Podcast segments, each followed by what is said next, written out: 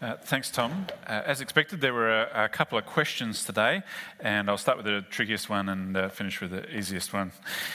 Um, I thought I might get a free pass on uh, this, but uh, someone very dutifully has asked a very good question.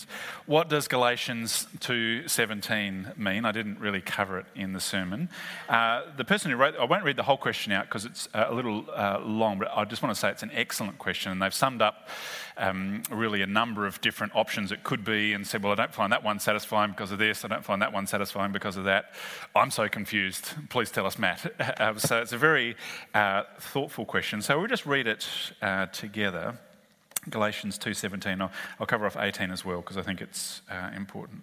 So two seventeen. So after just saying no one's justified by the law, Paul says in two seventeen, but if in seeking to be justified in Christ, we Jews find ourselves also among the sinners, does, doesn't that mean that Christ promotes sin? Absolutely not. If I rebuild what I destroyed, then I really would be a lawbreaker. Uh There you go. There's the uh, tricky part of the passage I passed over so I could say something I could say with confidence uh, today. Now, I think uh, what the person has, the arrival that they've come to was the exact same conclusion I came to this week, that of all the various Uh, options that people with far greater brain power than me who have devoted their life and PhDs to uh, Galatians have come up with, all of them seem a little bit unsatisfying. I'd really, if someone can help clear this up after the service, I'd be very uh, happy uh, with that.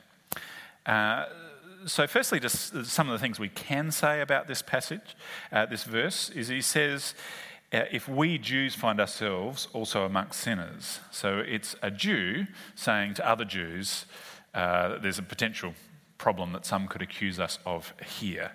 So firstly, as a non-Jew, I think, okay, uh, it's my whole salvation doesn't hang on understanding this uh, aright. It's not directed uh, at me. Um, so... Uh, I think uh, where I, I think what's going on partly here are Jews wrestling with this idea of all of their lives they've been brought up to say, you are the people of God, you live by my law, uh, by my grace. And they're going through this transitional period that the Gentiles, which always, they always knew were going to be included in God's plans, are now coming in and breaking all the taboos that they've been raised with from birth, that you don't do this when you're eating, here's a law, there's a law, circumcision, all this uh, other kind of stuff. Because uh, two fifteen, it says, we who are Jews by birth are not sinful Gentiles. Now, that kind of sounds like at passing that, you know, Jews aren't sinless, but everyone else, it sounds rather derogatory to the rest of us, uh, don't you think? But I think this is a Jew wrestling with this whole sense of identity that we're the people of God, all these people aren't. And if we're going out amongst them now, um, is there in some way that as we join in with them, does that mean that Jesus is actually encouraging us to join in with their sin or be somehow defiled with them? Absolutely not, uh, is Paul's answer. Um, uh, and then verse eighteen, if I rebuild what I destroyed, then I really would be a lawbreaker.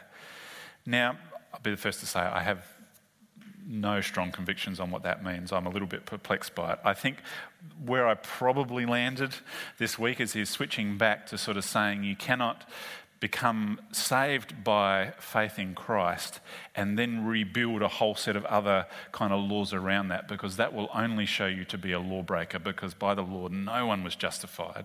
And whether it's bringing the Old Testament law in or the kind of possible application today where you see Christians adding a whole list of other things that you must do if to be acceptable in this church, whichever way you come at it, if you build those laws other than faith in Christ, you will only show yourselves to be a lawbreaker, because by the Lord no one ha- has ever been proved right. That's my best take at a tricky passage. Happy to um, discuss that more after the service if you like. Uh, the second question, and much more quickly, uh, you said that we need to know and feel the gospel as part of our Christian life. Sometimes it seems like people put more weight on one over the other. Is it necessary that there should be a balance between the two, or can we ebb and flow between them? So knowing and feeling the truths of the gospel. Uh, I think that person's observation uh, is right, that churches do by nature uh, sometimes gravitate to uh, holding up one over the other, Uh, I think that does need a bit of a corrective. We should know the Christian faith. We should be well taught, know why we believe what we believe, and we should feel it as well.